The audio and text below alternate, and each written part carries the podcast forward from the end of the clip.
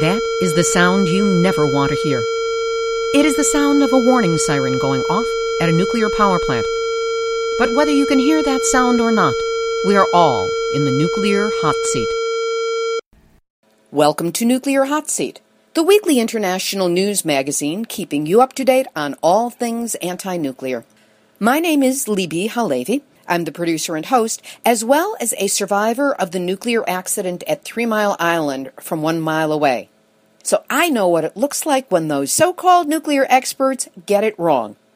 This week we're going to learn about an unholy alliance in the process of being forged between Japan and India for the sale of nuclear technology. And you will hear firsthand about the incredible resistance being fought by Indian anti-nuclear activists who number in the tens of thousands. They are starting to make a crucial difference in a campaign that can only be seen as a kind of nuclear Gandhi. Nuclear Hot Seat talks via Skype with Kumar Sundaram on the growing outrage in India over the current government's intention to import nuclear technology from Japan, of all places. That interview will be coming up in just a few minutes. Today is Tuesday, May twenty-eighth, twenty thirteen, and here is the week's anti-nuclear news. California Senator Barbara Boxer has really been living up to her last name, as she's been socking it to the N R C, the Nuclear Regulatory Commission, and Southern California Edison over San Onofre. Last week on May twenty-third, she told the chair of the Nuclear Regulatory Commission that she wants public hearings and a complete investigation before any restart of the San Onofre Nuclear Generating Station. Boxer made her comments as part of the Senate reconfirmation hearing for N R C Chair Allison McFarlane, who filled in the term of former Chair Gregory Yasko and is seeking a full five-year term of her own. Regarding Southern California Edison's, S C E's, plan to operate the reactor at seventy percent, Boxer said, "We'll see what happens. We'll see how it goes. That's like saying, I think I fixed the damaged brakes on your car, but don't drive it over forty miles per hour. Boxer issued notice that she wants the Justice Department to investigate if the California utility executives deceived federal regulators intentionally about an equipment swap at San Onofre that eventually led to a radiation leak. Boxer, who, by the way, chairs the Senate Environment and Public Works Committee, meaning she has serious clout, said in a statement on Monday that she is providing the correspondence to the Justice Department and other federal and state officials to determine if Edison, quote, engaged in willful wrongdoing. She cited a two thousand four internal letter written by a senior Southern California Edison executive that she said, quote, leads me to believe that Edison intentionally misled the public and regulators, end quote, to avoid a potentially long and costly review of four replacement steam generators before they went into service. The November thirtieth, two thousand four letter from S C E Vice President Dwight E. Nunn states that, quote, although the old and new steam generators will be similar in many respects, they aren't like-for-like replacements, end quote. Boxer's office said the letter reveals evidence of misrepresentation, since it suggests the company knew the replacements didn't meet the like-for-like benchmark Edison used to put them in use. S C E's top nuclear apologist, Pete Dietrich, who is S C E's senior vice president and chief nuclear officer, issued a statement which said, these documents demonstrate the type of careful, now listen for the word, oversight that S C E exercised during the replacement steam generator project and also served to establish our expectations of Mitsubishi Heavy Industries. Nuclear Hot Seat would like to point out that the word oversight has two meanings. One is to oversee, meaning to supervise, and the other means to overlook, as in put on the blinders and not even notice.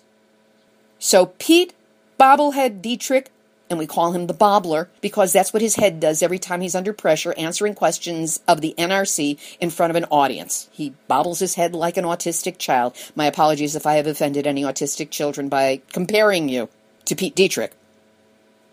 Boxer went on to cite from the Nunn letter, success in developing a new and larger steam generator design requires a full understanding of the risks inherent in this process, and added that he was concerned that there is the potential that design flaws could be inadvertently introduced into the steam generator design that will lead to unacceptable consequences.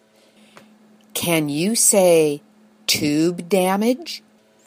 Final quote, this would be a disastrous outcome. Stunning, damning evidence. I don't see how they can possibly recover. Yeehaw! Thank you, Barbara Boxer, for doing a great job. Western Kentucky faces a full-blown nuclear catastrophe involving hundreds of tons of enriched uranium tainted with plutonium, technetium, arsenic, beryllium, and a toxic chemical brew. But this nuclear calamity has been foreseen, planned, even programmed. The result of an atomic extortion game played out between the U S Department of Energy, the D O E, and the most failed American experiment in privatization, the company that runs the Paducah plant, U S E C, Incorporated. This report is based on a terrific piece of reporting by Jeffrey C. S E A at eco watch dot com. On the schedule as of May twenty-second, is the turning off of main power to the gargantuan gaseous diffusion uranium plant at Paducah, Kentucky.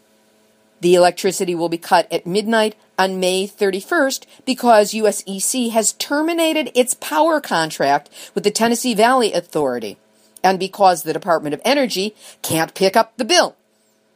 I know we all have trouble sometimes paying our utility bills, but guys, this is nuclear! The Department of Energy is five months away from the start of the twenty fourteen spending authority, and U S E C's total market capitalization has declined, so it does not meet the minimum listing requirements for the New York Stock Exchange, and it doesn't meet the requirements to retain its operating licenses under financial capacity requirements of the Nuclear Regulatory Commission. So the Paducah plant cannot legally stay open, and it can't safely be shut down. I can't wait to hear the punchline. The Navajo Nation is rising up to block access for uranium transport. A uranium mining company seeking a mineral lease on state land in northwestern Arizona could have a hard time transporting the ore off-site because of the Navajo Nation's objections to an industry that left a legacy of death and disease among its tribal members. The tribe has said it will not grant Waite Mining Company, L L C, permission to drive commercial trucks filled with chunks of uranium ore across its land to be processed at a milling site in Blanding, Utah. The reservation was the site of extensive uranium mining for weapons during the Cold War. Concerns of radiation hazards and a legacy of cancer and birth defects remain. The tribe banned uranium mining on its lands in two thousand five. And last year passed a law governing the transport of radioactive substances over its land. Officials from the Navajo Department of Justice wrote in response to the mineral lease application, "Given the Navajo Nation's history with uranium mining, it is the nation's intent to deny access to the land for the purpose of prospecting for or mining of uranium. The parcel of state land is in a checkerboard area of Arizona near the Grand Canyon National Park. Tribal officials and the park superintendent have said any mining would threaten nearby water sources." Navajo Deputy Attorney General Dana Bobroff said, "We have no intentions of allowing them to cross Navajo lands unless they have appropriate access rights," which it's clear that they will not be receiving. On Friday, May twenty-fourth, one hundred national, regional, and local environmental and clean energy organizations submitted comments in stark opposition to draft discussion legislation on high-level radioactive waste that was put forth by four members of the Senate Energy Committee. According to Michael Marriott, Executive Director of Nuclear Information and Resource Service, NIRS, which coordinated the comments, this draft legislation is extremely disappointing. It simply attempts to revive rejected policies of the past while moving our nation no closer to a permanent solution for radioactive waste disposal than we are today. In particular, its misguided emphasis on consolidated interim storage would result in the mass transportation of lethal nuclear waste over our roads, rails, and seaways, while not reducing the number of existing waste storage sites, which is every nuclear reactor site. As an alternative, the groups supported hardened on-site storage of radioactive waste, while a permanent storage solution is pursued. The principles of this concept, endorsed by more than two hundred organizations, are detailed on the N I R S site and will be linked to at nuclearhotseat.com forward slash blog under Nuclear Hot Seat number one oh two. And here is the numbnuts of the week.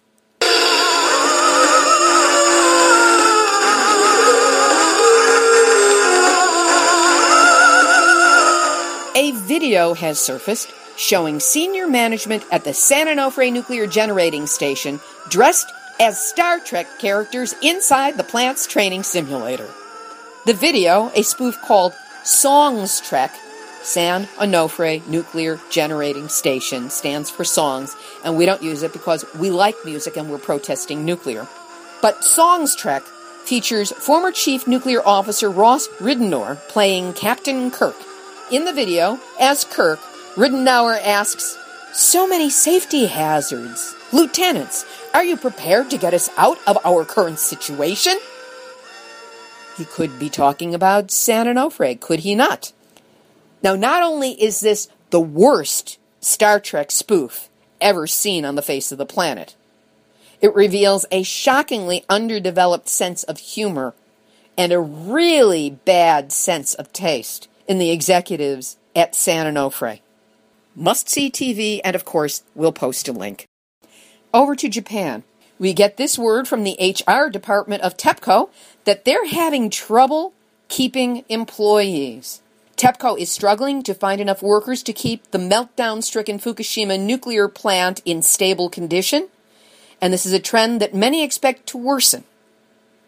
They can barely meet the headcount of workers required to keep the three broken reactors cool while fighting power outages and leaks of tons of radiated water, according to current and former nuclear plant workers and others familiar with the situation at Fukushima.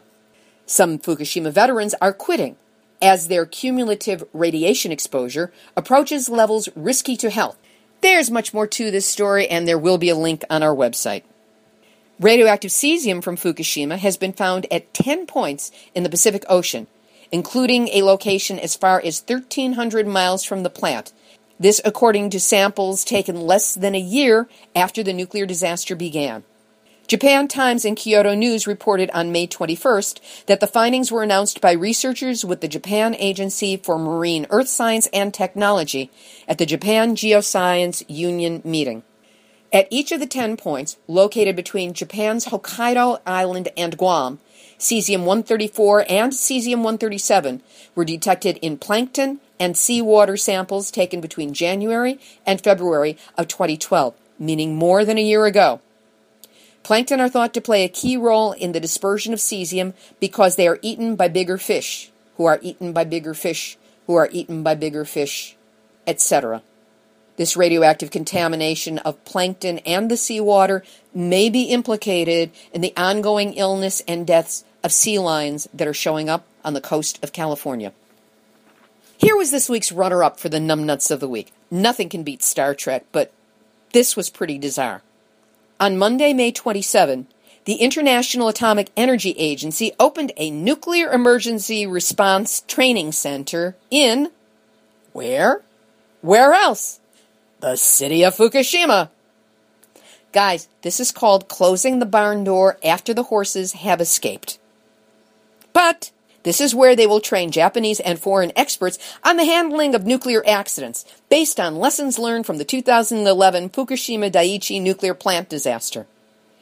They're acting exactly like this is a thing of the past as opposed to being present and ongoing. Guys, it's still not handled. Please don't teach them the incompetence you've shown. United Nations Special Rapporteur Anand Grover has been busy in the last week.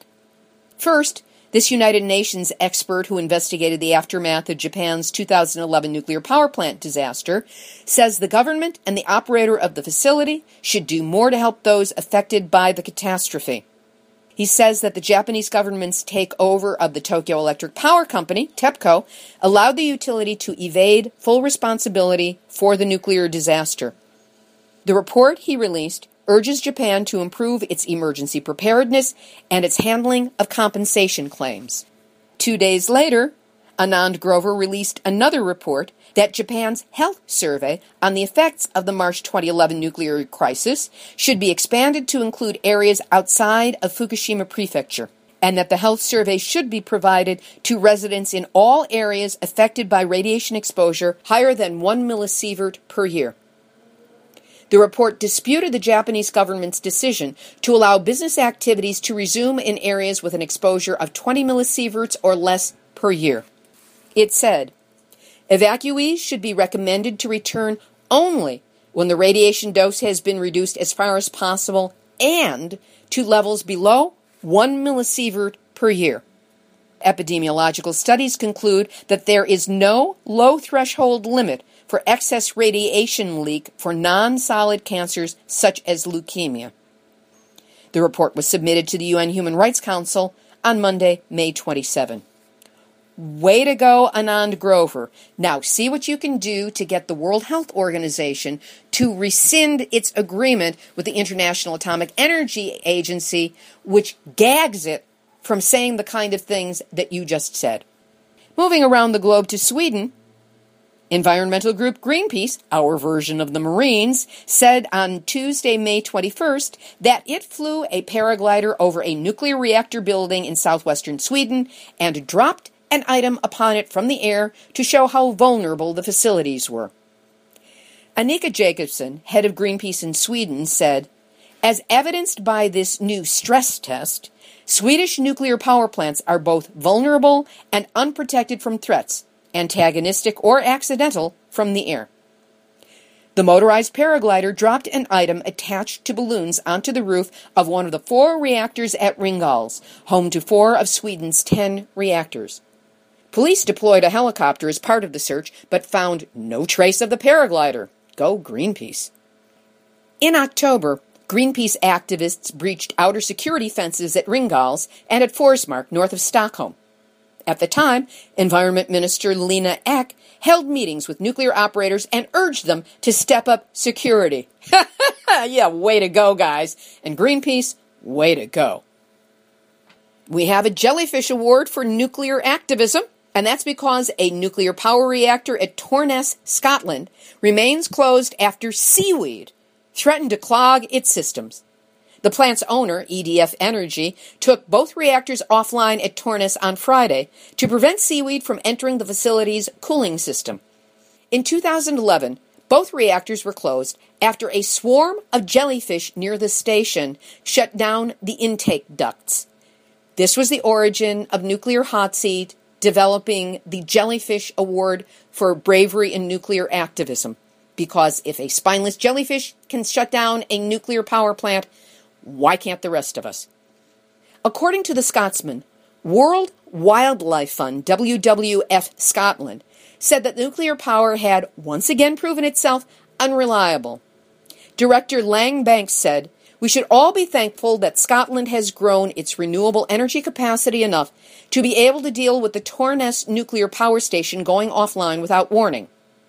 As we tap into ever more of our huge renewable resource, we look forward to the day Scotland can switch off nuclear power for good. We switch our focus now to India. There has been a small victory in India that under the threat of strong resistance, the government has been forced to cancel a public meeting of the Energy Information Administration on the proposed Chatka nuclear power plant in central India. Leading up to this proposed meeting, the government was shamelessly engaged in a publicity blitz in favor of the nuclear power plant. It has been seen as, quote-unquote, bribing many newspapers by placing large advertisements singing praises about the quote-unquote benefits of nuclear power. The recent campaign by activists has been able to break the veil of secrecy and the stop news efforts of the government. Local activists created a public outreach. T V channels picked up the danger aspects of a nuclear power plant in a high earthquake risk zone, which this is, and and ran stories on how the E I A report suppressed many of these vital facts. Press conferences and public meetings in Jabalpur also helped gather some local support and news outreach. The battle continues, but this small victory gives us more energy to fight, according to local activists. And now this major story, which is the basis of today's interview. Ahead of Indian Prime Minister Singh's visit to Tokyo, Japan has announced that it remains committed to civil nuclear cooperation with India, despite its concerns over nuclear safety. The Japanese government told Times of India that it has decided in favor of having such an agreement with India because of the faith New Delhi has shown in Japanese nuclear technology despite the meltdown in Fukushima. It went on to say that Japan's responsibility to contribute to strengthening nuclear safety worldwide by sharing with the world its experience and lessons derived from the nuclear accident. In other words, they're saying pay no attention to the ongoing, still leaking, still dangerous nuclear disaster behind the curtain. That was the official statement. However, this is what came to me from today's guest, who's been very involved from the beginning in the nuclear resistance in India. According to Kumar Sundaram, since Japanese nuclear technology is used in large nuclear reactors made in the United States and France, it is difficult for India to import nuclear reactors from these countries unless it strikes a nuclear deal with Japan. To remove the obstacle of their exports of nuclear technology to India, Washington and Paris have been unofficially urging Tokyo to conclude a nuclear deal with New Delhi. This is a perfect lead-in to today's interview. The proposed export of Japanese nuclear technology to India is highly controversial and being fought internationally in both Japan and India. This ongoing, ever-growing resistance is taking on the dimensions of what I've come to call nuclear Gandhi, a nonviolent protest movement by an oppressed people against a violent, punitive, supposedly democratic government. Our guest today is Kumar Sundaram, a research consultant with the Coalition for Nuclear Disarmament and Peace, C N D P, and a passionate spokesperson for his cause. He is the founder of the website and Facebook site Dianukes, which reports on the Indian anti-nuclear movement. Kumar joined us via Skype from his home in New Delhi, India. Kumar Sundaram, welcome to yes. Nuclear Hot Seat. Hello, hi, yes. We have been watching the protests that have been going on in India from a distance, and it's remarkable for the size, the intensity, and also the fact that you are following a nonviolent path. From a distance, it almost looks like we're watching scenes out of a modern-day nuclear Gandhi. Could you tell us, first of all, how widespread is the use of nuclear in India now? The Indian nuclear anti-nuclear movements are really massive, that's true, and it has been consistently non-violent. India is among very few countries after Fukushima, which has been going for a massive nuclear expansion. This started particularly after the culmination of Indo-U S nuclear deal in two thousand eight, and now India plans to uh, expand its nuclear en- energy capacity by uh, at least one hundred times by two thousand fifty-two, which means in the uh, um, uh, immediate term uh, installing at least twenty more reactors in next twenty years. And because of this, massive grassroots protests are happening almost in, in every corner of the country. In extreme south, you have Kudankulam, where, where people have come in tens and mm, tens of thousands against the nuclear energy projects.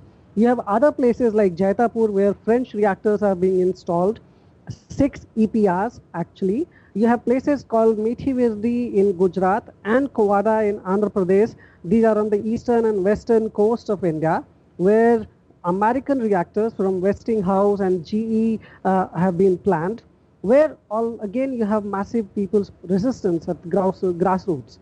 We have seen pictures and videos from the protests where literally there are thousands, if not tens of thousands of protesters, sometimes standing up to their chests in water to block a bay. There have been crowds on the beach, there have been sit-in protests, there have been hunger strikes. in the United States, we think it's great if we get one hundred or two hundred people. What is moving the people so deeply? I think I think in India, it's besides the uh, apprehension of uh, radiation and besides the apprehension of the risk which nuclear inherently poses, there is also the large question of social justice and sustainability and uh, right to livelihood. Because you would see that most of these are farmers, fishermen, whose livelihoods, whose traditional lifestyle is at stake. So if these new reactors come up, these farmers will be displaced, the fishermen will lose their fish catch, which is so important for them. So it's more rooted here. All these villages are rising up in protest in this particular model of growth, where they actually has, have to be displaced and they have to lose their livelihoods. So it, it's much more rooted and it's much more connected, and that is why this, you see the intense reaction and intense protest at the grassroots in India. In India, the uh, resistance to nuclear energy comes from three more reasons, three particular reasons. Uh, one is, of course, Fukushima had happened and people know what a nuclear accident would mean here, particularly when the Indian nuclear regulator is totally toothless, but and Indian administration is totally uh, lethargic and inefficient, and people know that it won't be able to deal with a large-scale nuclear accident. Secondly, as I said, people are apprehensive about losing their land and livelihoods, which is very important for the farmers and fishermen. If they are displaced and sent to another place, they totally lose their traditional livelihood. They totally uh, uh, lose their uh, lose any connection with their traditional lifestyle, and that is very, very important for them. So wherever new nuclear projects are coming up, you would see that thousands of acres and land is being uh, forcibly taken by the government and given to uh, the nuclear operator. This is happening at almost all these places. So it's question of safety, it's question of livelihood, and the question of total secrecy, total inefficiency of the Indian nuclear establishment in particular. How has the government responded to these protests? It's really shocking that the government has not gone for any democratic dialogue. It has responded very, very undemocratically, and uh, it has resorted to violent repression in all these movements. In Kudankulam, more than ten thousand people have been booked under fictitious police cases of uh, sedition. Did, oh, oh, and wait a minute, did you just say ten thousand, more than ten thousand people have been charged? Charged with police cases of sedition and war against the Indian state. That's outrageous. Uh, it, This is completely outrageous. In no other movement and no other instance post-independent India, people, so many people have been booked under sedition charges. This is completely outrageous. The government has sent several thousand policemen there who just surrounded the villages for several months, ransacked houses. People were beaten up. Two people got killed uh, in, in that agitation in Kudankulam. In Jaitapur, again, one fisherman was killed. In all these places, wherever people are leading uh, non-violent struggles, the government has come out very uh, undemocratically and very brutally uh, on the people. Do you have any sense as to why the government has been so violent in the case of nuclear protests? I think basically two reasons. A, they have already promised the French co- corporates and the Americans that they'll buy their reactors. If you look at the nuclear deal, it was a legitimization of India's nuclear weapon status, because India did nuclear tests and still nobody considered it a nuclear power, nuclear weapon state. So the nuclear weapon, nuclear deal with nuclear weapon a legitimacy, and in return India agreed to buy these reactors from U S, France, Russia, et cetera. So in a way, India has already promised that it will buy these reactors from these countries, and it can't go back on the promise. So the government of India has to find ways to implement these reactors. That is one. Secondly, the Indian elite and the Indian government has this particular notion of progress, in which India has to become a big country, a superpower, and it is uh, it has to have the consumption level of U S, it has to have the huge military that the U S and other supposedly big powers have, So this is some kind of big power dream, the American dream that Indian elite is following, and that detaches it from the larger reality in which Indian villages, Indian people, Indian poor live. One of the reporters for Nuclear Hot Seat, Yuki Wasabe, did some amazing background research. She's been doing this for a while. And she reported to me as we were preparing for this interview that all nuclear reactors in Japan were purchased from the United States. one hundred percent of the uranium fuel is imported from the U S Japan has copied U S patented atomic technology and requires the future of U S tech support. So we have a financial stake in any deal that Japan does with another country.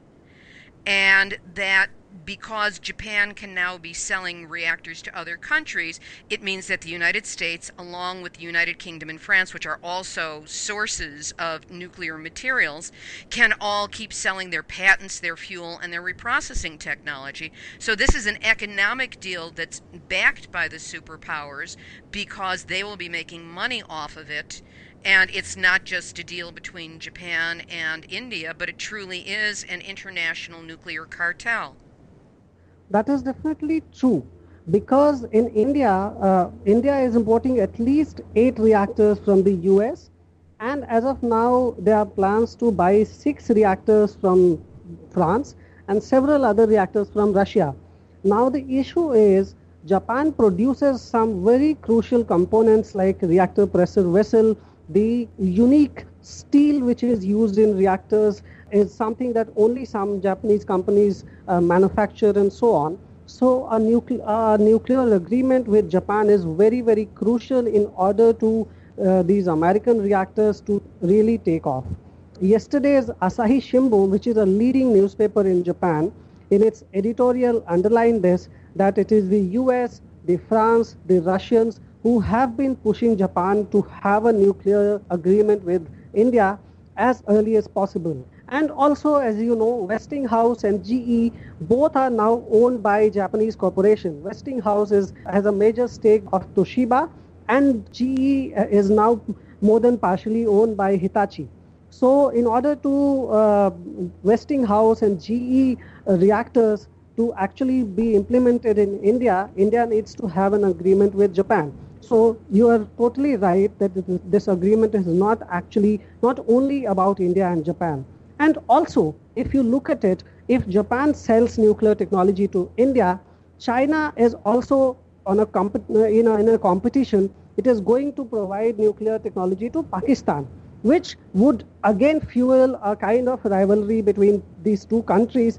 And it definitely, definitely had a, has a very unfortunate military dimension as well. So I think it, it is going to uh, push uh, a kind of belligerence and arms race in uh, South Asia. It is going to destabilize the entire nuclear stability in this region.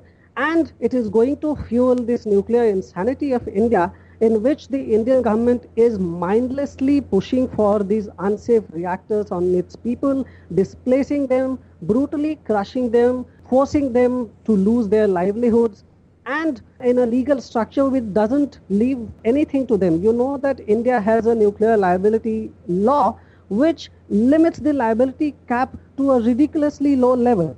So oh, Indian that we have the same thing here. It's called the Price-Anderson Act, and uh, no nuclear accident will be charged to the nuclear industry beyond, I think it's twelve point something billion dollars, which isn't enough to cover a week at Fukushima. So India has been pushing these reactors without proper uh, liability safeguards. Indian peoples will be left with no uh, liability cover, because under the liability legislation of two thousand ten, India has drastically and ridiculously lowered the liability cap, something as low as fifteen hundred crores, which is nothing when it comes to a nuclear accident. Yeah, you, you know, I, I'm, I'm just stunned by the intensity of this information, because in the United States, the nuclear manipulation is is hidden, it's veiled, it's covered, and it seems so much more blatant and direct what you are facing there, especially the repression.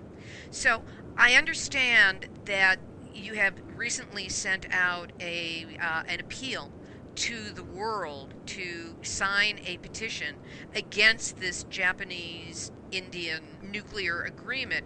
We are doing an online uh, international citizens appeal against the India-Japan nuclear agreement, uh, highlighting two facts.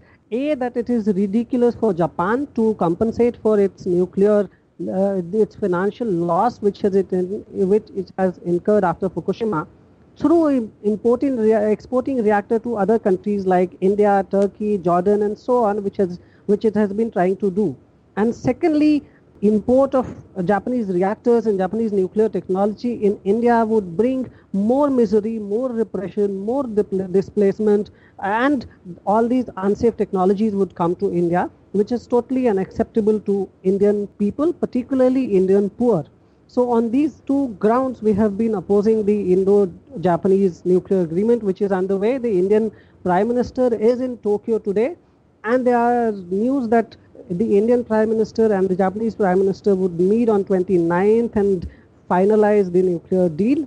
We are totally against it, and our appeal has really attracted attention and support from large number of people across countries, in India, in Japan, and uh, from U S, France, all other countries. People have signed the appeal, and I think in next two days we'll have more than two thousand signatures. We already have more than one thousand five hundred signatures. So this shows that people have spontaneously come out and supported this uh, opposition to the India-Japan nuclear agreement and have understood its uh, uh, total bizarreness. So I think this appeal also shows that people are people globally are against this nuclear agreement. I understand also that there are planned to be demonstrations on May twenty-seventh, which is the day that you, you are on right yes. now. We're on the date line right now. But that there will be demonstrations both in Tokyo and in India against this alliance taking place. Have you been involved with that? And if so, in what way? A number of protest events have been organized in Tokyo against the Japan-India nuclear agreement. The C N I C, this, which is uh, the Citizens Nuclear Information Center, the N N A F, No Nuclear Asia Forum, and other organizations have organized a press conference today in Tokyo. On twenty-ninth, several uh, protest groups would come out in Tokyo and protest when the actual uh, meeting of the Indian and Japanese prime ministers take place. And besides these two, three bigger organizations, there, there are a number of groups in Tokyo which have come out with declarations, appeals, uh, memorandums against the Japanese nuclear export policy. So I think there is a massive protest from the Japanese people as well as on the Indian side. Both people want good relationship with India, between India and Japan, but we don't want this nuclear agreement. Well, it seems really ridiculous, that's not even a good enough word for it, to trust Japan with nuclear technology, considering that they haven't been able to solve any of the problems involved with Fukushima. They're not a trustworthy source to begin with, and this is some level of insanity that's going on. My question to you is, what would you like to see coming towards you as support from the international community? I think international solidarity in this struggle is very, very important because, uh, for instance, we have protests, simultaneous protests in Japan, and it would go a long way in uh, uh, registering the joint resentment of Indian and Japanese people. Similarly, the French reactors are coming up in India. The American reactors are being planned in Mithi Virdi and Kuwara. If we have international solidarity, we will have exchange and information. We have exchange of ideas on how to combat these uh, greedy corporations. So I think international solidarity in this respect is going to be very, very important. Although the Indian government, ridiculously, it's a government which is welcoming foreign direct investment in almost every sector. It is, its nuclear sector is welcoming reactors and dangerous technologies, untested reactor designs from France and elsewhere. But at the same time, when it comes to people's movement, it is ridiculous that the government of India points fingers and says these movements are foreign instigated and foreign funded and so on, which is entirely malicious. So we jointly need to combat these charges of the government as well, and uh, with solidarity and with support from all these groups and struggling people all over the world, we need to move forward with the struggle. Of course, what you're aiming at is the end of nuclear technology in your country, as we're aiming for this entire movement. But in terms of these demonstrations, this specific protest right now, what is the immediate result that you would like to see? We are hoping that the nuclear agreement will not be signed a day after tomorrow in the meeting, because Japan is going to have a general election in July. So our assessment is they would still not finally sign the deal, but restart the nuclear dialogue, which was stopped for last more than one and a half years. And they are hoping that the Liberal Democratic Party would uh, win in Japan, and then Indian government and Japanese government would be able to finalize and sign the nuclear agreement. We want to build a momentum starting the current dialogue, and we want to go reach out to as many Indian and Japanese people as possible, and we want to gather solidarity from outside, so that we have a massive resistance to this uh, with very uh, ridiculous idea of having nuclear cooperation with Japan. And when the Japanese Prime Minister, who is slated to visit India in October this year, will have will definitely have massive protest in New Delhi as well. So we are planning for a long struggle, and this particular appeal and joint protests are just the beginning. What kind of support, if any, are you getting from the Indian media? Are you getting coverage? And if you are getting coverage, do you find that it's fair? I think more than any financial or coverage support, this feeling of solidarity is important. For instance, the Coalition Against Nukes based in U S has been really helpful in uh, making our voice heard in the U S and other countries. They have promoted our appeal on their website and Facebook, through social media and so on. And I think this is very, very important, that all our voices are heard across countries, and people realize that people in India realize that they are not alone, because it was ridiculous that the Indian government sent psychological counselors to these villages as if they are some demented people who don't know and who have irrational fears. So it's important to highlight that after Fukushima, there is a global decline in nuclear technology. It's not a technology of the future. And there is a growing massive resistance all over the world against this dangerous, unsustainable and uneconomic technology. And these solidarities would help in making this point clear to the Indian people, particularly the middle classes, who have also bought this whole idea of nuclear being safe and cheap and desirable for India and so on. In terms of publicizing your cause, have you had support from any well-known Indian personalities, uh, either from Bollywood or sports or in politics, who have taken your side and spoken out on your behalf to the larger world? Yes, in India we have had support from large sections of democratic and liberal educated sections of India, including former admirals, former power secretaries, professors, teachers, artists, painters, writers, citizens, and so on. Uh, a number of uh, celebrated writers like Arundhati Roy, Admiral uh, Ramdas, he is the former Navy Chief of India, Doctor E S Sharma, who was the former head of the Power Ministry, he, he was a Chief Secretary, including Doctor A. Gopalakrishnan, who was the former head of India's nuclear regulator. He has also come out totally in, in opposition to the Kudankulam project.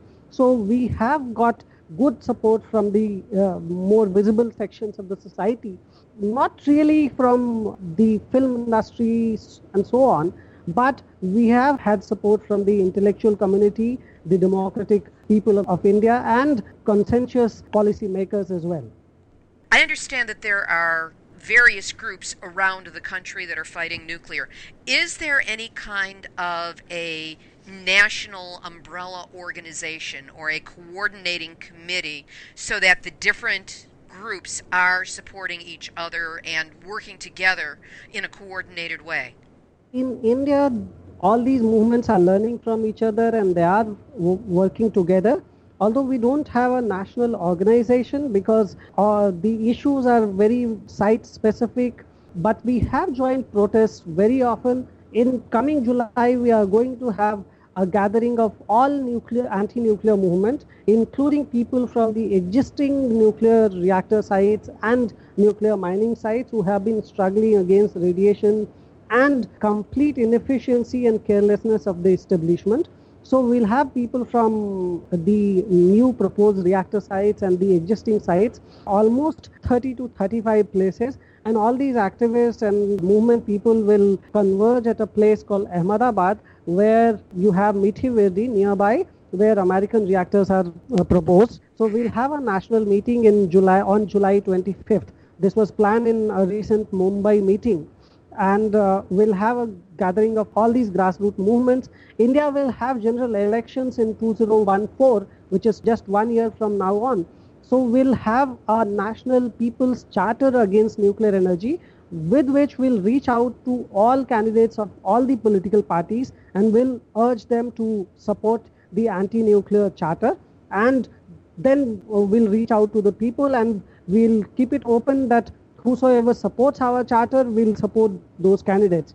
So we are trying to use it as a strategy to promote the anti-nuclear cause in the upcoming elections. So there's definitely a national convergence as well. It sounds like one of the reasons that the current government is pushing so hard to nail this agreement is that they might not be the government for much longer. That is definitely true. The uh, current government is one of the most corrupt governments. So many scams have come up in recent months, which have been really shameful. And uh, directly the Prime Minister's office has been found guilty of indulging into so many illegitimate things, uh, including Colgate and so on. So this government is definitely sure that they are not going to come back, and that is one of the key reasons why they are so adamant and why they are pushing the entire nuclear expansion so forcefully. That's true. This is an amazing struggle to hear about because it's so much more raw and it's so much more present than, say, what we deal with here in the United States, where it's all very sneaky and closed doors and we have a hard time getting people upset enough to actually respond to it.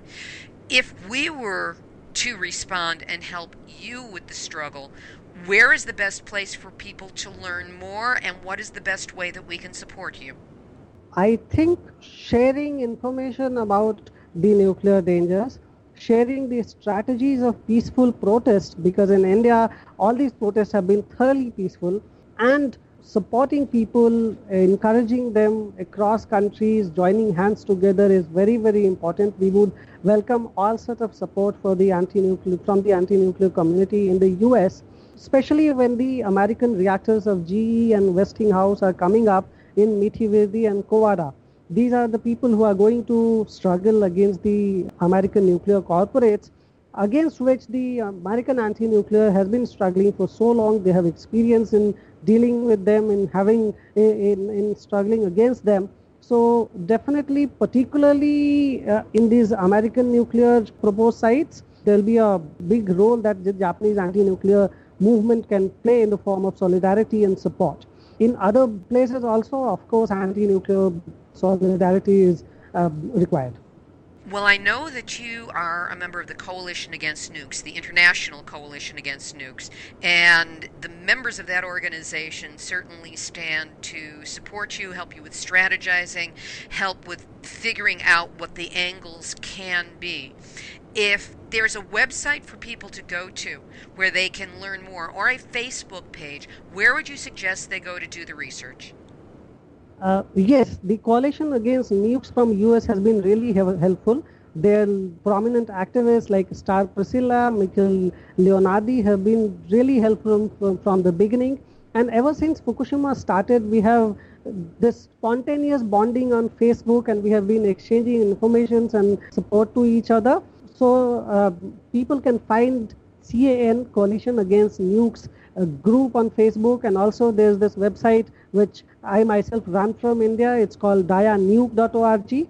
Coalition Against Nuke dot org is another website that the Friends of C A N run, and uh, these are the places where information about nuclear energy and its hazards, and also information about anti-nuclear movements of India, Japan, U S, all over the world can be found.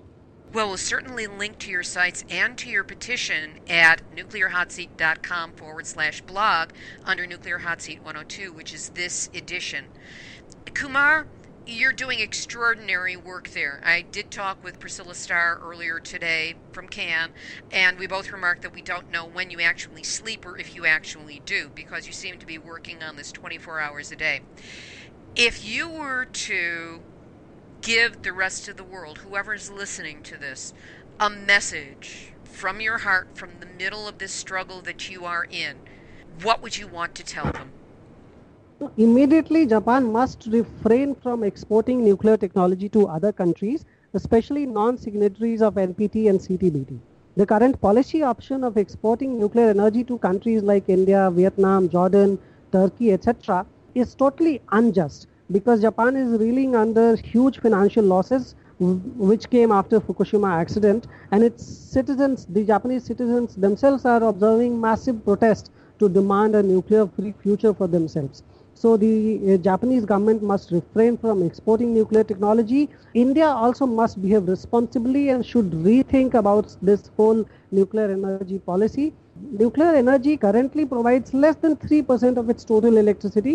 So I think it's totally avoidable, and we are at a threshold from where we can really embrace renewable and sustainable energies. So India must relook, rethink its nuclear policy and its priorities.